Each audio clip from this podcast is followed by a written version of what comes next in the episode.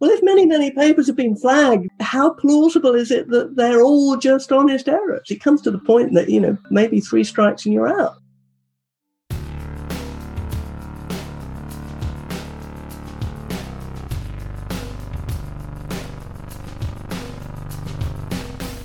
Welcome to Everything Hurts. My name is Dan Quintana from the University of Oslo. I'm here with James Heathers from Cipherskin and a very special guest, Dorothy Bishop, who is Professor of Developmental Neuropsychology at the University of Oxford. Thanks for joining us again, Dorothy, for the second time. Yeah, it was great to be here again. Thanks for having me. Well, the last time that we spoke was in June 2018. Uh, and we covered the adoption of open science practices. So before we get into the episode proper, I want to ask you how you think this adoption is coming along since we last spoke in 2018. Oh, it's a good question. Um, I guess not as fast as I would like, but it is progressing. And I think that the encouraging things are principally that it's being picked up more and more by big organizations. So, for example, um, the EU, who fund me, even though we've just left the EU, I have money from the European uh, Research Council. They have just started their own version of an open science journal. So previously I worked for the Wellcome Trust, who had this Wellcome Open Research Journal, which is a very interesting publishing model. Um, and this has basically been copied by the ERC. So that's big because it's they, they want all their funded people to publish in this journal. And the model is one where you, in effect, initially just post your preprint. So you, it gets published regardless. But then if it gets positively reviewed, um, it is then an official publication. So it then gets listed in databases and things. And it, it's, you know, it's no longer marked as not peer reviewed. Um, and it's free to publish in if you're funded by ERC. Um, so, you know, they're really trying to, and it's all open. They, you know, requirements for open data, and it's all open access. So, I think you know it, it, it seems sometimes very slow because the individual scientists haven't been exactly fast to adopt new practices, but they're going to be forced to if more and more funders insist on it. So, and I think the funders are moving in that direction. Um, and, you know, even governments and people are beginning to think, well, you know, if we're paying for research, it's got to be open. Yeah, Dan Dan has been complaining about that for years, and it's like, why why don't these why don't these funding bodies come up with their own solution? It's their stuff, and yeah, I mean, I hesitate to say uh, straight from Dan's mouth to the entire European Union's ears, but it's it's sort of it's sort of happened. it, it it sort of it sort of did happen. It's actually it really really close to um how how you've always perceived what the what that funding network should be doing that derives the most value for them Dan as someone who's obviously a lot closer to it than me and now now they are. And I, I sort of quickly looked I got I got this email from them because they're trying to encourage people like me now to publish in this source and I quickly checked and I thought I bet they don't have registered reports but they've got registered reports. Hey. Nice yeah, you can you can link to that episode too, Dan. Perfect. I think it's really encouraging as well because quite most of the agencies within Europe, if the ERC is doing something, they usually adopt those same sort of practices. So it'll be interesting to see whether um, other countries. Uh, agencies are actually doing the same sort of thing. And it makes a lot of sense if you were the funder, you were saving a bunch. I mean, it makes a lot of sense in a number of ways, but purely from a financial perspective, you were saving a lot of money if you were setting up your own journal. And you can check that the people you're funding are, are obeying all your sort of requirements for open data and all of that because these journals won't let you get something through unless you have, I mean, I've published with Wellcome Open Research. They're really strict. They say, you know, where's your data? They check it's actually there.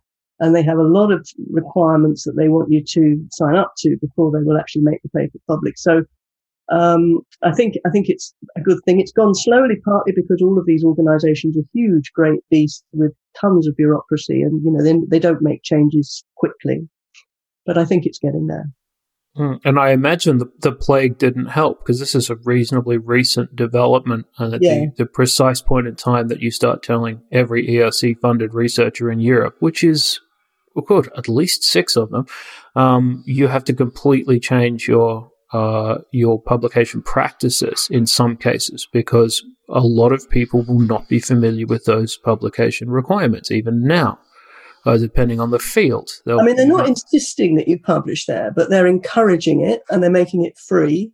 At least I, I don't think they're insisting, but they're very much. Uh, so you know, you could carry on in the old ways if you, I guess, if you wanted to. But I think they are also very much sort of, they're going to get upset if they find that your data aren't open, for instance.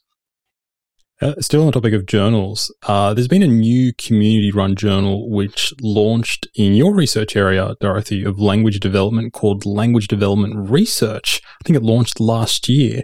What has the response been like within your field for this community run journal?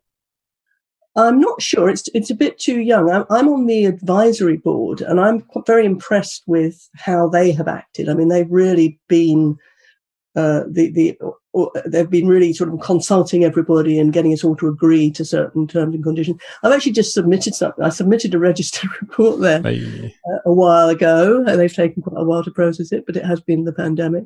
Um, but I think the the general attitude is positive. Um, but yeah, I mean, it, it's early days. We'll see how what sort of submissions that they get. Um, but I think there's been a need for it in that field. There is there is um, a good journal called the Journal of Child Language, which again does actually um, offer registered reports and so on. But um, I think a lot of us have been feeling that there's not been many good outlets for you know research in this area, and there's quite a lot of research. So I think I think it would be good. I think it would be again a bit of a sort of it will set a bar for other journals to try and follow. It's, it's able if you start a new journal you can really institute all the practices you want from the word go, and it's much, much easier. Quite often, you hear people talking about, um, oh, I, I want to submit my work, but I don't have the funding. And then somebody will chime in on Twitter going, hey, why don't you submit to one of these overlay journals or, or one of these community run journals? And they'll say, that one doesn't exist for my field. So to see these journals popping up for different fields is really good and going to give researchers another option. And, and, it's almost the other end of the spectrum. You have this um, stuff like the, the, the European Research Council journal, which is funding researchers from there, and on the other end, you have these community-run journals. So it's nice to see. Uh, some of the issues that we're actually coming up against in journal publishing being addressed in, in different ways, and they're both they're both good solutions, I think. Yeah, I, I think so. I mean, and I think they're going to, with luck, squeeze out you know the big publishers who have just had that monopoly for so long.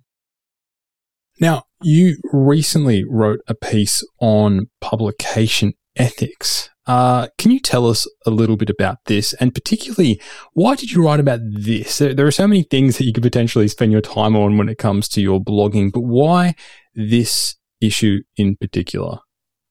Yeah, I was, I was sort of from, I normally, when I blog, it's normally because I get cross about something. and I want to put the world to rights. So um, I read this piece by somebody from, I think it was a Society for Microbiology or something, um, which of course is not my area, but it was. They are. They were a learned society who publish journals in that field, and it was a sort of defence of themselves against accusations that they had been very slow to act when uh, it was drawn to their attention that there were papers with problems in them principally drawn to their attention by the amazing Elisabeth Bik, who I know you've featured in Hurts podcast. I don't really go around putting people on a pedestal, but if there's if there's a single one available, I think I, I think she can have it. She's she's kind of my hero. So so she has always complained that you know she writes to these journals and says, hey, you know, here are these weird figures that. Uh, really uh, seem to have a lot of duplications in them or things that have been photoshopped in and out and you know like nothing happens. Um, or she might get an acknowledgement if she's lucky and they say oh we'll look into it and then nothing happens. Or quite often uh, if they do look into it and they agree that something a bit weird has been going on they then just allow a correction. So they allow the original author who had this photoshop stuff to just sort of change it. Um, so I got, on the one hand, irritated by this because they were saying things. This, person who wrote it, some editor, I think, was just sort of saying, um, well, you know, usually when these things happen, this is just a, an honest error. And I thought, how do you know that? And, you know, the things that Elisabeth Bik is picking up, I mean, she's very careful not to accuse people of fraud, but most of them, you look at it and you, you don't need her to accuse you. This is ridiculous. You know, somebody's clearly copied and pasted and expanded and, you know, so on. It's, it's obviously uh, made up data. Um, so they're saying on the one hand, it's, it's, it's very often it's honest error. Um, and I thought, well, that, that irritated me because I thought they're just, um, you know, assuming that. And I think that's often not true. But then they made you know, reasonable points that if you think there is malpractice, you can't just dive in. And I mean, James has been through this. I know with, you know, when you're complaining about some of the papers where you found dodgy data, you have to be very, very careful. You can't just sort of say some, you know, somebody's fraudulent or whatever. And you've also experienced the sort of huge amount of time it takes to get anybody to take any action. So it's a similar thing with these dodgy figures. Um, but they were saying, well, you know, we have to be very careful, and we and we as publishers, it's not up to us to pick up fraud. So if we think there's fraud, we have to report it to the institution, and then the institution will, com- you know, convene a committee, and the committee will take a very long time because you know all these poor people on the committee who have really got other jobs to do, but have been pulled into this committee, and then they've got to get the data, and of course it all takes a long time. And I thought, yeah, that's that's fair enough, but I, I they're completely missing a very key point. Key point is I don't care if it's fraud or not, really. I mean, I do, but you know, that's not the relevant thing that they should be doing. What is important is whether it's correct or not. If there's an error in it, it should be taken out of the literature. And you can spend three years investigating whether it was fraud or not, it, as much as you like. But you should be removing it from the literature as fast as you possibly can, because otherwise it's going to hang around there might get picking up citations, might be influencing other people who might be basing their PhDs on it. So I had this sort of aha moment that, you know, this is the problem that the publishers are really not seeing what is important here. They're just assuming that if you pick something up, you're accusing somebody of fraud, and that's you don't want to do that lightly, and therefore you've got to have these massive investigations. But they're really very reluctant to just withdraw things on the basis that here's an obvious error in something. So that that was really my um, you know my fulmination on Twitter was about that. So uh, not on Twitter, but on my blog and on Twitter.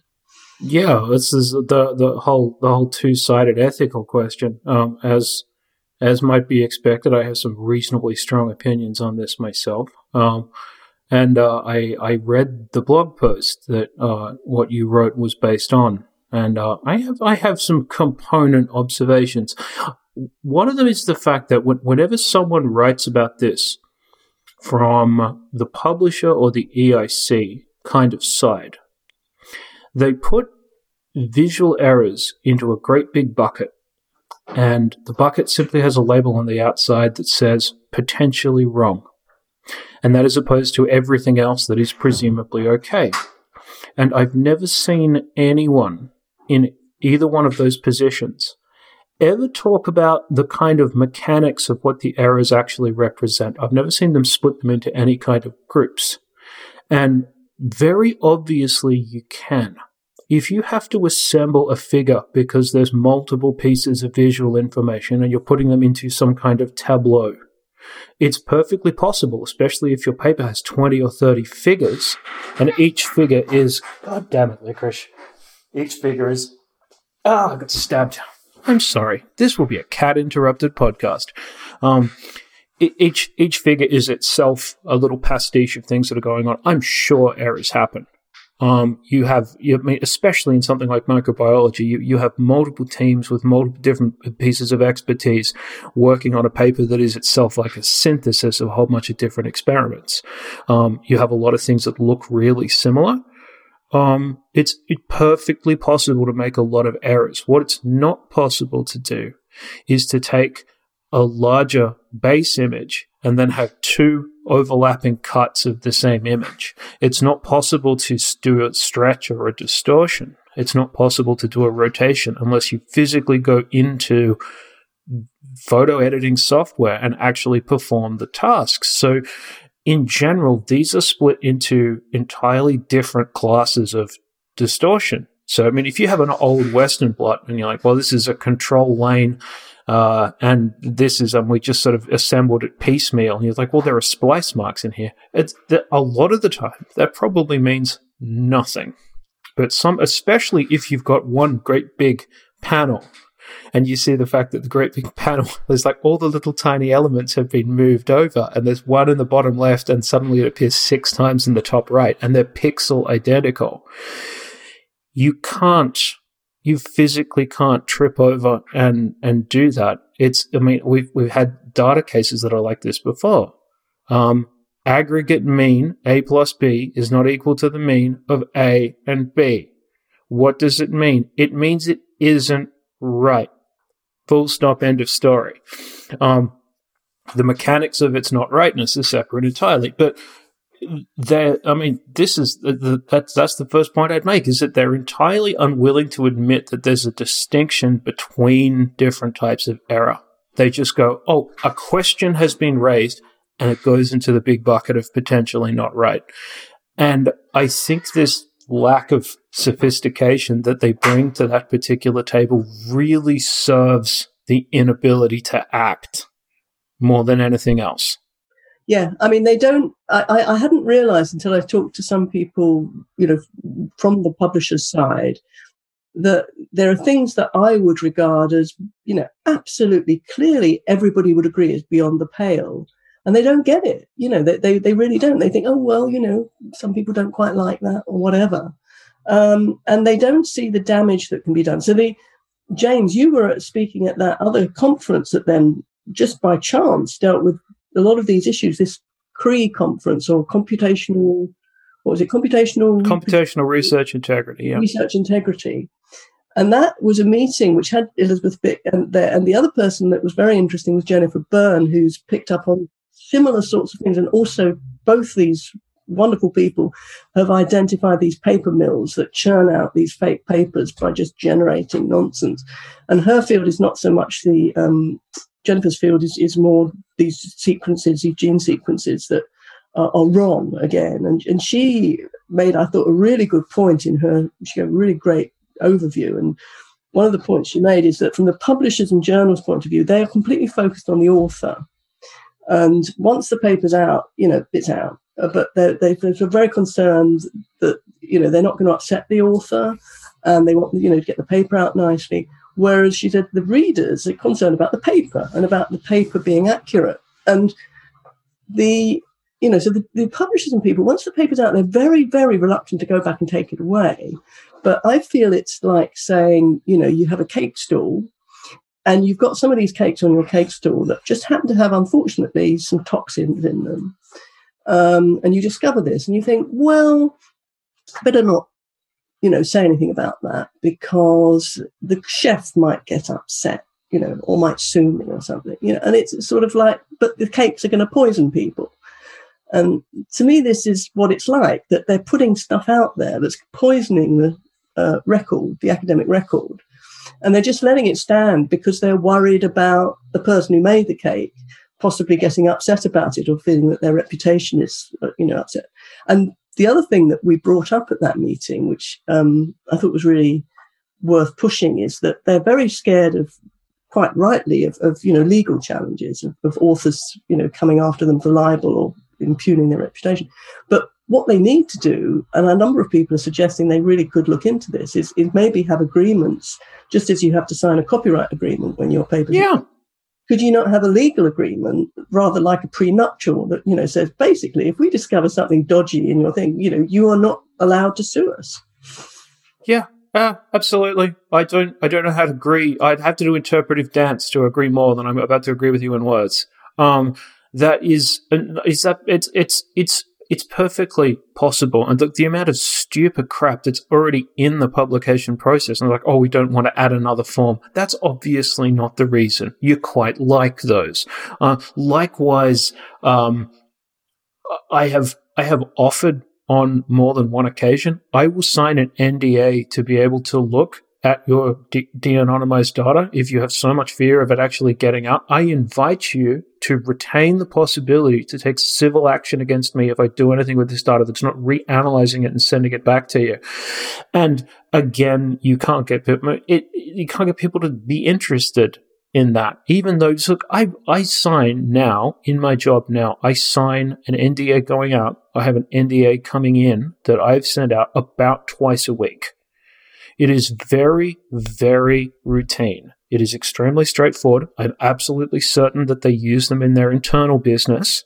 But for some reason, when it comes to the actual mechanics of what goes into making up their product, all of a sudden the normal facets of uh, information control within business suddenly disappear. And it, it is sim- it is simply because it is easier not to. Um, uh, fun fun side point. Um, Dan and I both went to uh, the University of Sydney for our PhDs, and neither of us ever got to meet Jennifer Byrne. And the reason I took that panel is that I wanted, I wanted to meet her in the first place. People already know what I think, but I'd, I'd never got to meet her, and I admired her work for ages. Um, and it's it's very it's very cool. Anything that's a computational, a fully computational tool within this area is always progress. It's always cool. Um, so I mean, I, I do I, mean, I, do want to modify something that you said though because it's, it's really interesting. I was reading about the um, uh, I've been reading a lot about the historical center of the Hans Eysenck and Cyril Burt cases oh, yes. recently. And uh, because, I mean, it came around again. Anthony Pelosi gave a talk on it um, about a week back, which was super. I, I, I didn't learn anything new because I'd already read all the stuff he wrote, but um, it was really nice to see it get that kind of format because, um, I mean, it, it's been it's been around in some form since the late 1980s, and that's crazy. Um, the thing was, though, when they were talking about uh, th- there was there was a senior professor who wrote a letter to a journal, which I will have to dig up for the show notes. And the problem with assessing the magical data that Cyril Burt uh, was reporting in papers over time, and then what became the problem with the collection within the BPS you mean uh, rather than Burt, or uh, no, just getting to him. The, no, no, no, no. The, the, environment that was left over from oh, right. was was was this dude saying, "I don't want to go around passing judgment on a like a dead guy." A man who's not here to defend himself. It's all because I mean because we had all this fuss about the Burt thing, and now I don't want to, I don't want to do that. To, I don't want to be involved in doing that to poor old Hans.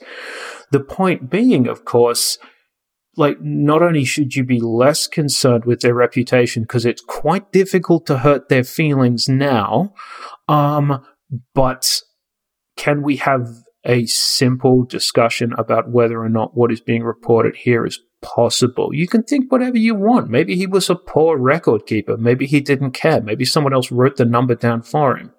Um, may, maybe the data existed and he didn't bother reporting it properly. Whatever. It really doesn't matter. The things that are in it aren't possible or are so vanishingly unlikely as to be practically impossible, which is more or less the same thing in this context. So why is why is what we're seeing here, the discussion around this about a referendum on the dude? I don't care about I don't care about the guy. I care about the graduate student thesis that's based on some idea that came up. Or a very good point I hadn't thought of until recently. Um, the fact that there are still Eysenck results that are within the kind of King's College investigation results that end up in meta analyses now because they're considered to be part of the overarching body of literature on a particular subject. Now, I, th- I thought when I started uh, thinking about this in the first place, I guess I was wrong because I thought this was all entirely in a historical context. It was more sort of like, what do we do if we don't cite it anymore? And people immediately went, no, James, not that. It's still going into things because that's how aggregation over time works. People like Dan, who have nothing better to do, are going around aggregating lots of different results in meta analyses, the same way you're always complaining about. And these results are in those. Mm. So that's scary. Yeah. I don't want to monopolize your episode, but this is this is no, no, a lot of this has been a lot of this has been happening recently. I tell you, I did learn one thing in that Hans Eysenck talk that I, I found shocking and I hadn't realized was there was this crazy thing that there was then this special issue of this journal that Eysenck had founded to sort of somehow celebrate him after his death. And somebody invited Pelosi to make, to write a an article for it, and he was a bit surprised.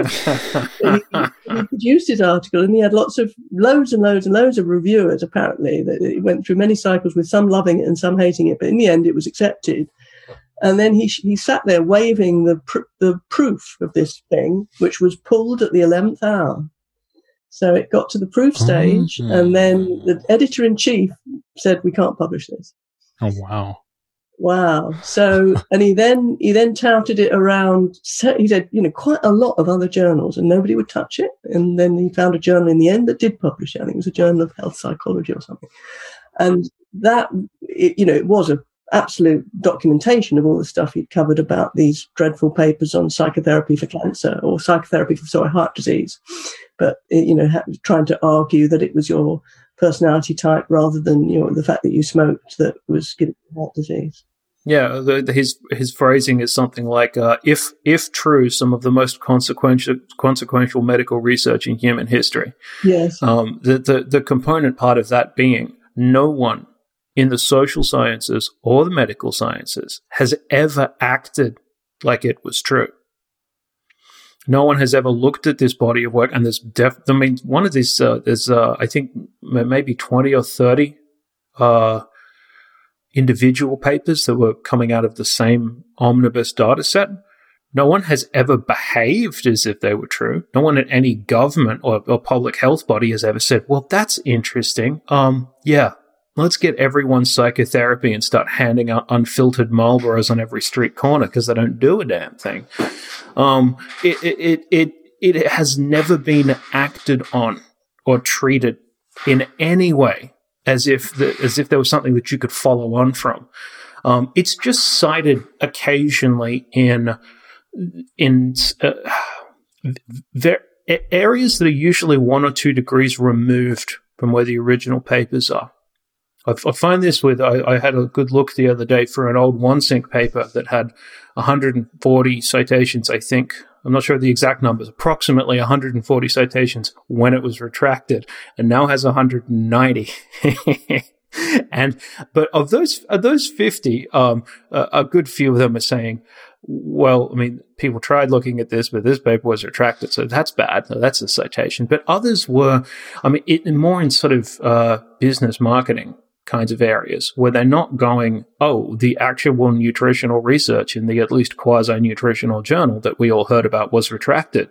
And this goes directly back into what you're saying about the moral obligation of the journal to make sure that the external external appreciation of something is maintained and accurate over time. Yeah, and it's and it's largely because if it's not, people you know, waste everybody's time trying to build on it. And, and in the case of the areas such as where Jennifer Byrne is working, where it's cancer biology, I mean, you think could have really consequential results.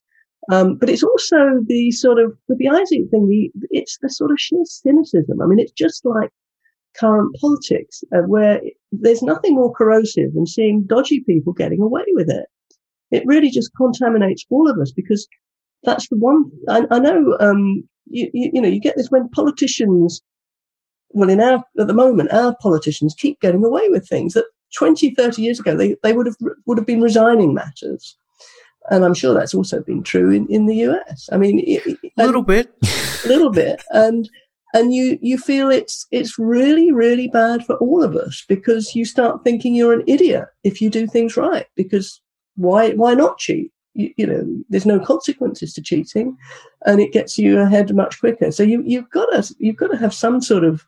I mean, I don't want to sound too much like a sort of a, you know, the the, the old phrase about the sort of nasty sort of you know data detectives and trying to go after other people and police their behaviour. But if people are doing things that are clearly fraudulent or wrong and there's no consequences, it's very very bad for all of us.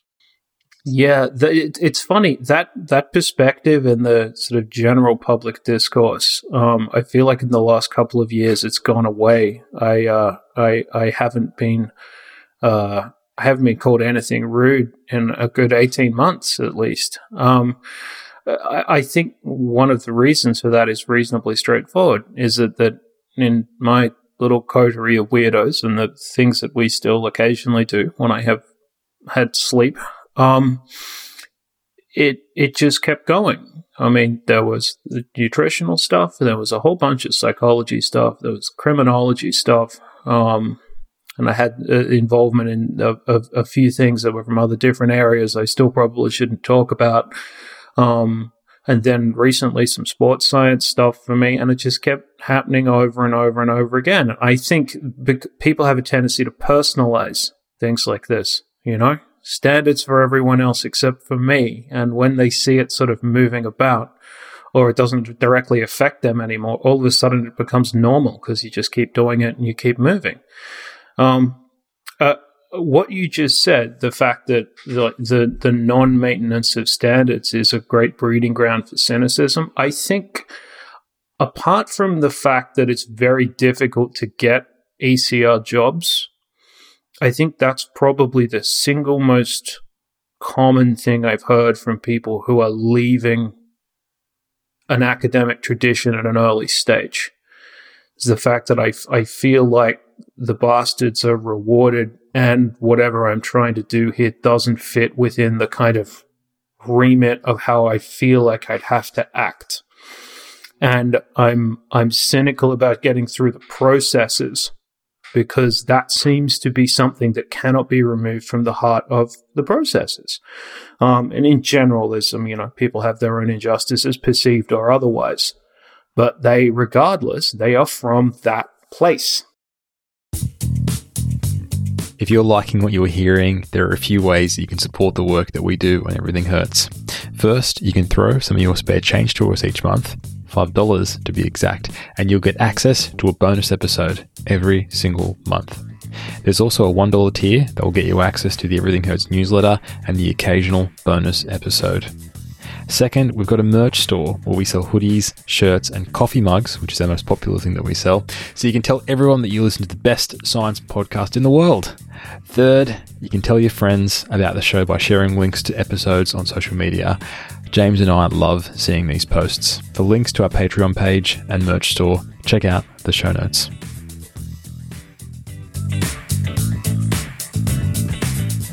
I think another part of the problem is how we conceptualize errors in that when you see the retraction notice, whether it pops up in Zotero for you or whether you see a retraction watch um, post, and the first thing that you go to is, oh, there was some really bad, bad fraud going on.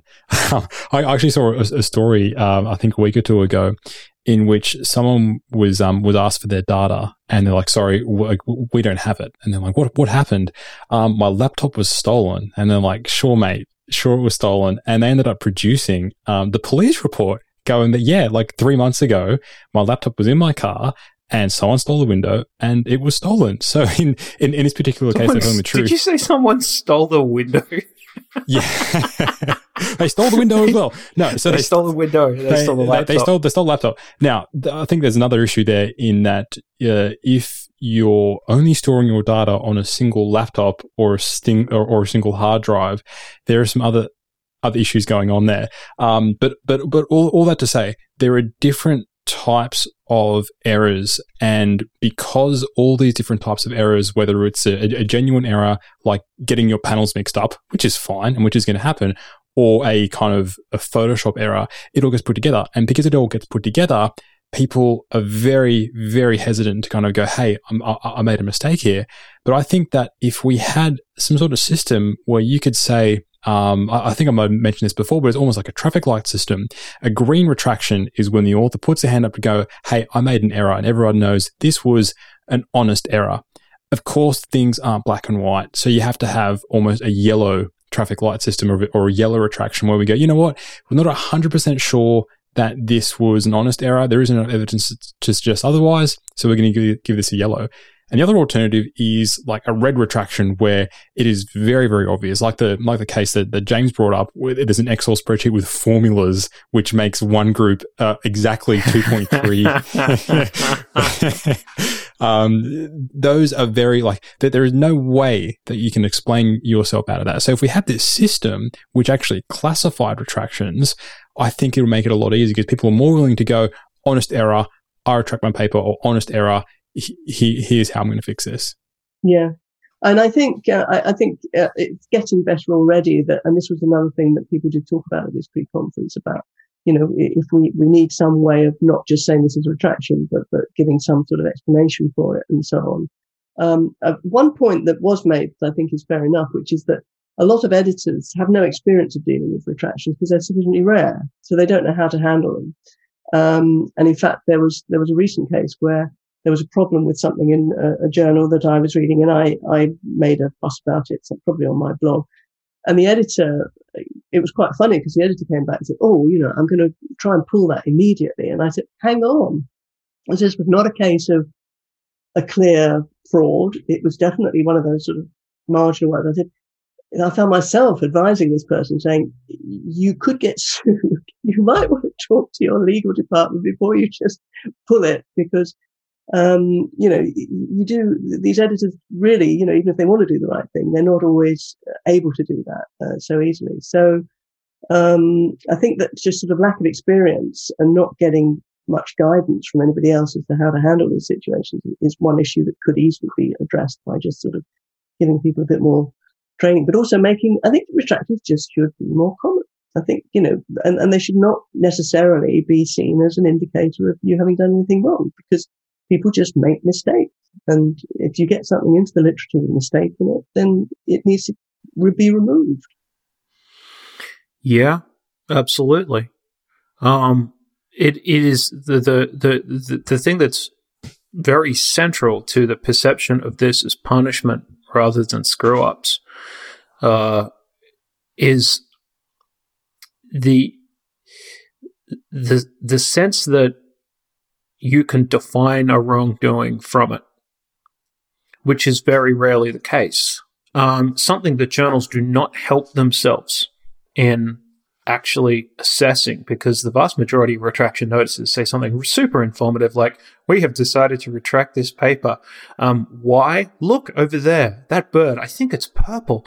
Um, you know and then there's a doi at the end of that.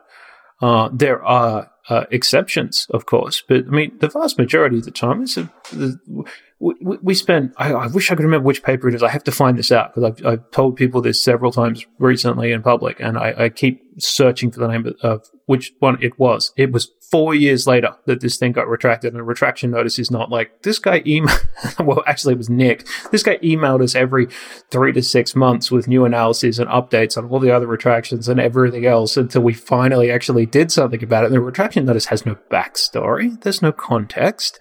It's just that this this has gone away.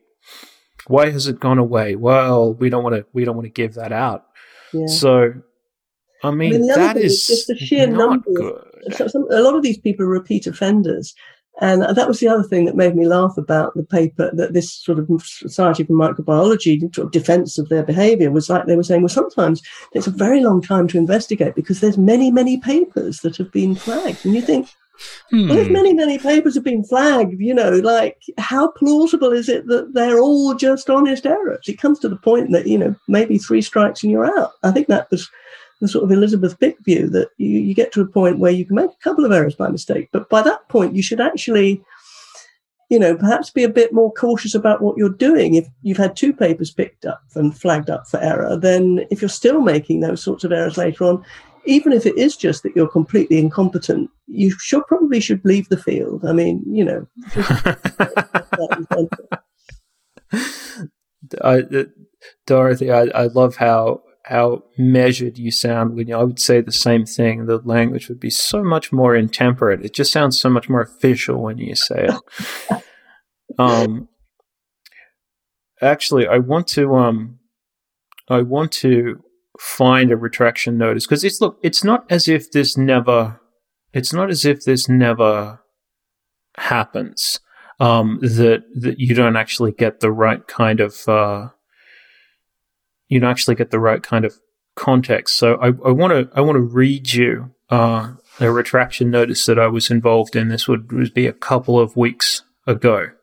And this, it might be the best one I've ever read. It's in Medicine and Science in Sports and Exercise, which I'm sure is not a journal that uh, either of you spend a lot of time reading. Um, I don't myself. It has some crossover with work, but not not a great deal.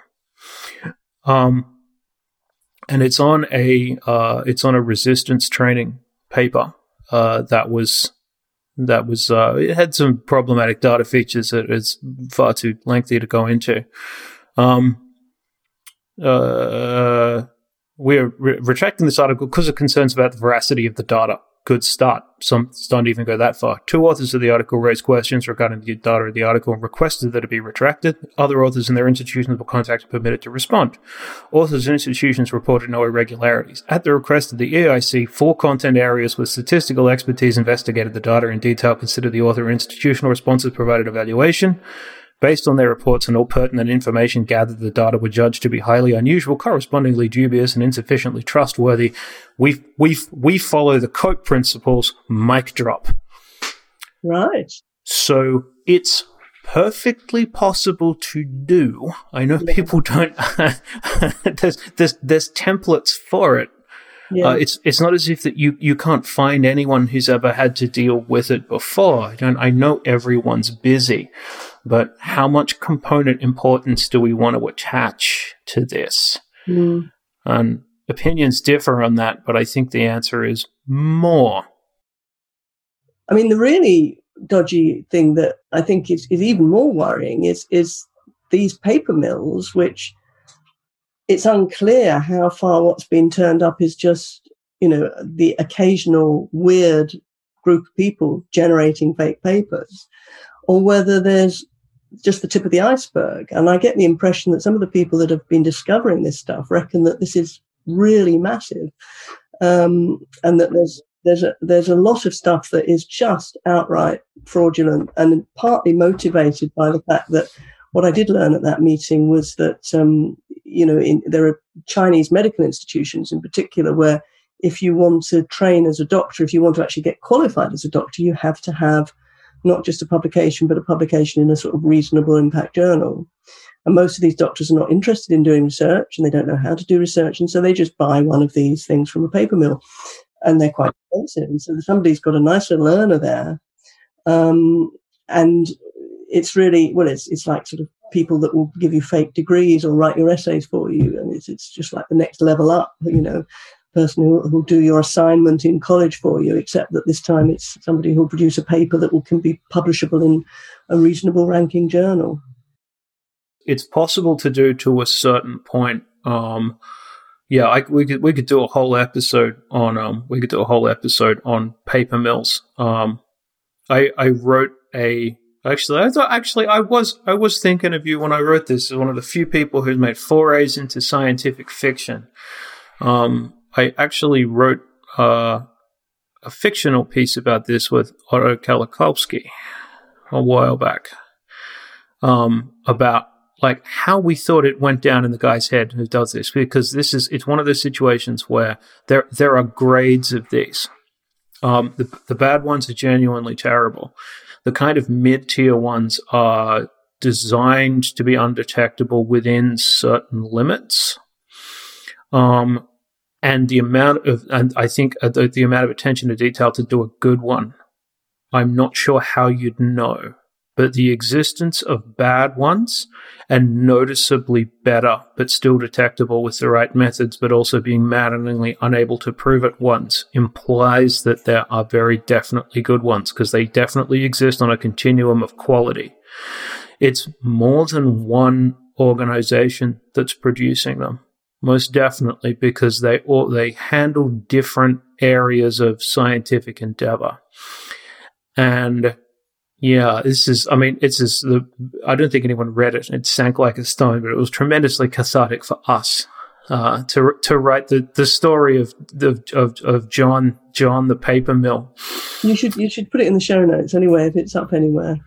Yeah, well, Otto wrote all the good parts. I I wrote a, a, a pretty much an extended like three thousand words of um, huffiness and screaming that was appended to the end. Um, it, it's um, it's yeah, it's because it's it's one of those maddening sort of Hilgard's dilemma kind of things. It's very very difficult to be able to pin that down, and that's that's why it's really dangerous because it's completely fake, uh, and it's also capable of being scaled. And, and of course, the only ones we up are the ones that are not very good at doing it. Um, so you wonder whether there are others who are just so good at doing it that, that they never get detected. Yeah. These things are happening in a lot of the medical sciences, but do you think this is happening in the psychological sciences, in the journals that we read, or the journals that we generally read? Interesting question. For some reason, I don't. Uh, I, I don't know why I don't uh, think that, but maybe that it's. Know, it's easier. It would be easier just to sort of gather the data, wouldn't it, than to sort of invent it. I don't know. Um, I don't know why I don't think it. I, I, I don't I don't think I don't think either. But I I think I know why. Ah. It's because the local detectability of it, the amount of people that need to come in, the resources that you need to the, the environment in which that would be done, the amount of human contact, uh, the, the, the paper trail requirements are far too stringent. It's very difficult to pretend that you've got 300 people to do something if there are local record keeping requirements. A lot of this, uh, a lot of the paper mill stuff. Will do exactly that. Didn't he invent hundreds of subjects? Yes, he did. And he would have got away with it if it wasn't for those meddling kids. I mean, but it's, it's like, look, look, look, look, look how that turned out. Um, uh, yeah, he it was it was it was similar, uh, but that wasn't that wasn't a mill. That wasn't a third party. He was he was he was doing it himself, um, and that was really. I mean, when it when it came right down to it, that was the center of the implausibility. That was the center of that. There before he just sort of confessed everything that was the center of how difficult it was. Like, where did the data come from? Show me the receipts that the people existed. Show me the expense reports. And it makes it very fragile because you generate a lot of documentation when you have a lot of people coming in to to to do something. And tissue and animal experiments, especially in parts of the world that don't have uh, really strong AREC um, committees and procedures, um, it's it's treated it's treated differently. Yeah, yeah. I think it's yeah. Yeah, reason. Yeah. Anyway, look, I'm spec I'm speculating wildly, but I have thought about it before, and I don't. Um, but uh, there is a degree. I mean, some of the stuff Joe Hilgard was dealing with a little while ago, um, which was uh, it it it looks as if it is hard to believe that the experiments were conducted as described. But the thing was, I mean, he looked right into it, and all the work is like it's five percent figuring out what happened and ninety five percent trying to get someone to do something about it. It's not that it was computationally challenging. Um, so, which is, uh, you know, so but, I mean, that's, and that was like sufficient to get things in front of editors and actually have a discussion about whether or not it happened in the first place.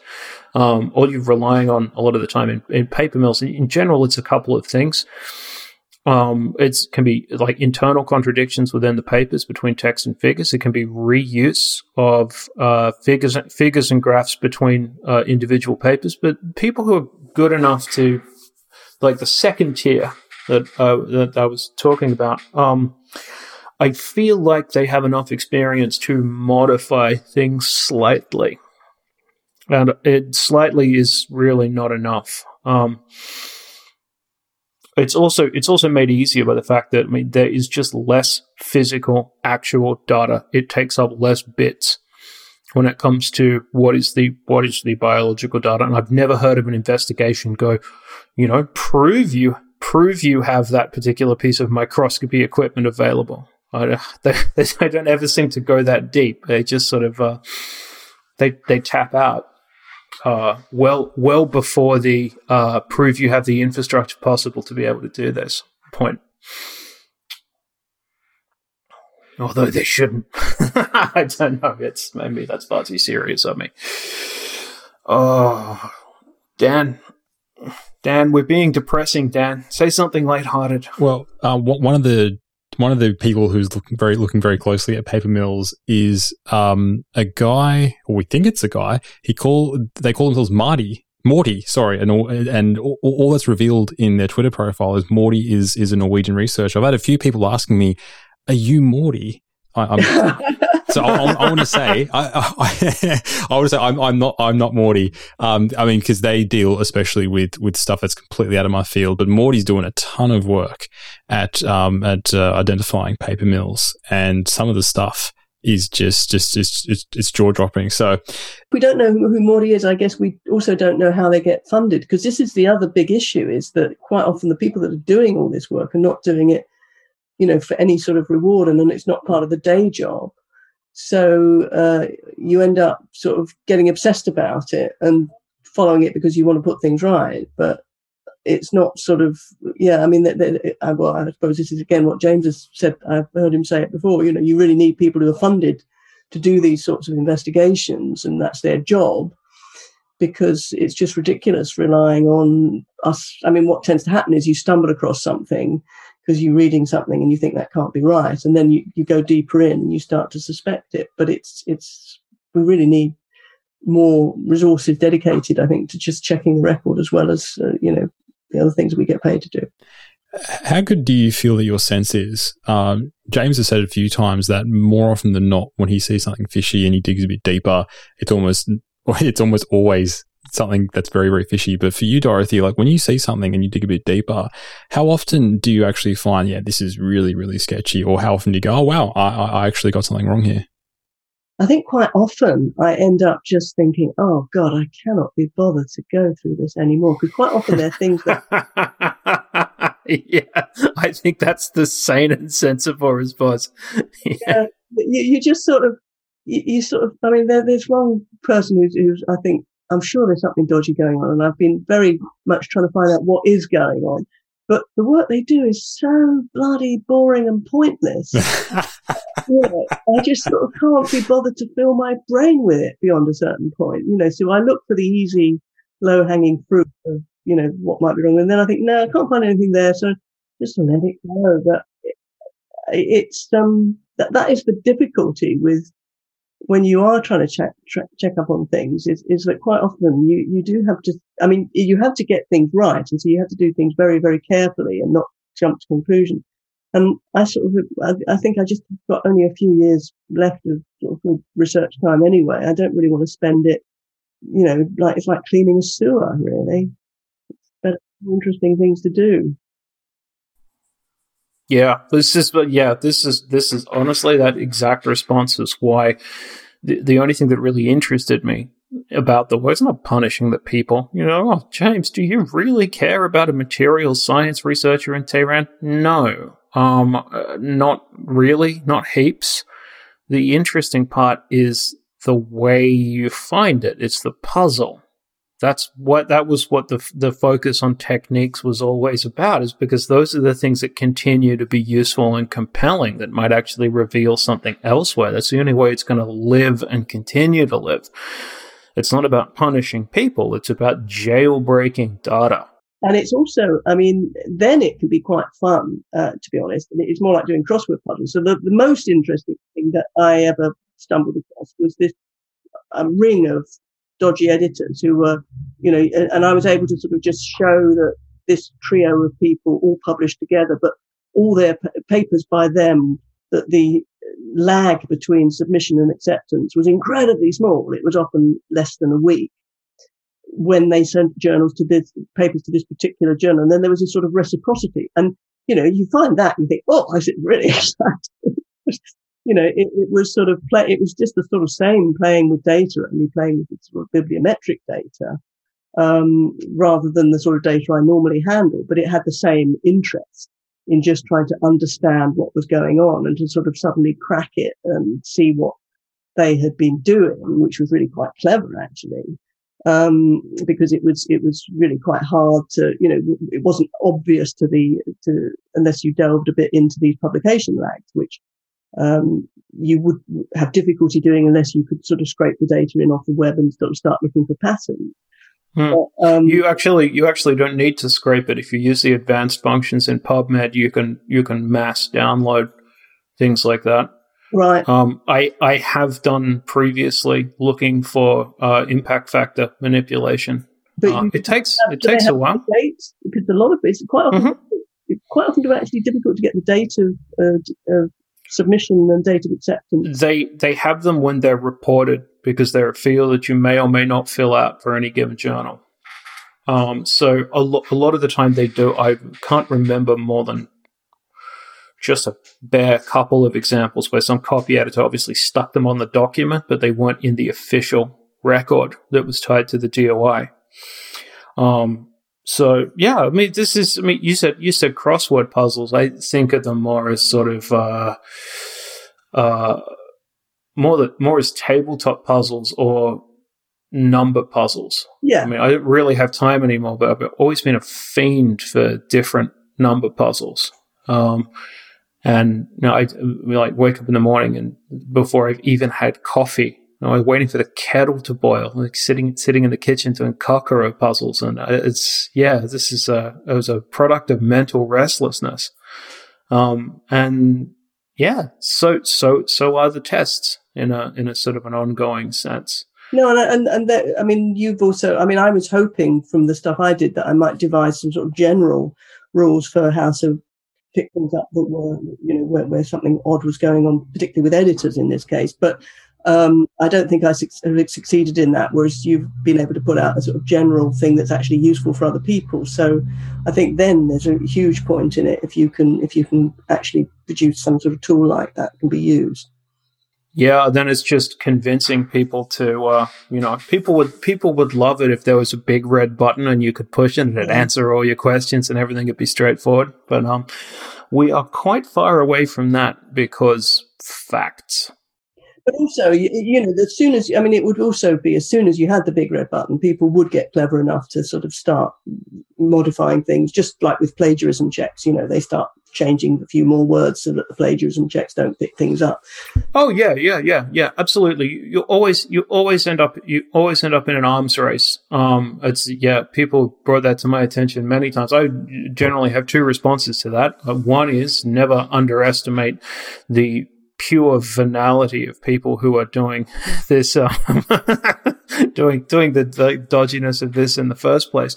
But the other is we also have the entire historical record of before right now, and that's still interesting. It's still not going away, and in, in the vast majority of cases, it's still as perfectly preserved now as the day that it was actually laid down in the I first mean, place. To the Eysenck stuff, where you know you look at it now and you you know the impossibility of those results it just you know once Pelosi points it out to you, you say, yeah, this is this is just ridiculous. You know, these effect sizes that are being reported are way out of line with anything that you could possibly get, unless there was some miracle in. You know, this leaflet that they were at one point giving people. I mean, that was the other thing that I hadn't quite appreciated. That it, you know, that the treatment for uh, stopping you getting heart disease to change your sort of psyche started with one-on-one intervention with this guy that worked with Eysenck and then was is that it? it About that is it? No, no, no, no. That's just a piece of paper. It was it, about that it long. Sort of group therapy, but then they thought that's too expensive, so they decided they'd give people this leaflet saying this is how you should think about the world, and suddenly you stop having heart disease. Been the most I mean, incredible finding in medical history. yeah. The only the only way a leaflet will have that much influence on someone's life is if you soak it in LSD and have them eat it. it is just not going to happen. No. We uh, we're going to wrap things up for this episode. Dorothy Bishop, thank you so much for joining us again on yeah, Everything Hurts, and uh, yeah, we hope to have you back on again another time in the future. Anytime. Always ha- nice to chat, and uh, thanks for keeping up the good work with the Hurts uh, Everything Hurts podcast, which I enjoy as I tramp around. I'm having to tramp around Oxford to keep fit in a lockdown situation. And I love your photo uh, challenge. This is great. What? Your, your, your Oxford photo challenge. Oh yeah, well you see that's part of the tramping around. I mean it's very boring. I mean Oxford is beautiful and there's lots of interesting things to look at, but it's still if you keep going on the same routes you get a bit bored. So I started photographing things to sort of try and see if people can recognize them, and that's been quite fun. But uh, the, as I do that, so you'll be pleased to hear I'm often listening to you guys. Hey. there you go. I love the idea of these beautiful vistas and uh, 16th century pieces of wrought iron with me complaining about publication bias in a s- semi sober Australian accent. Ah, that's a lovely. I think that image will hold me for a few hours.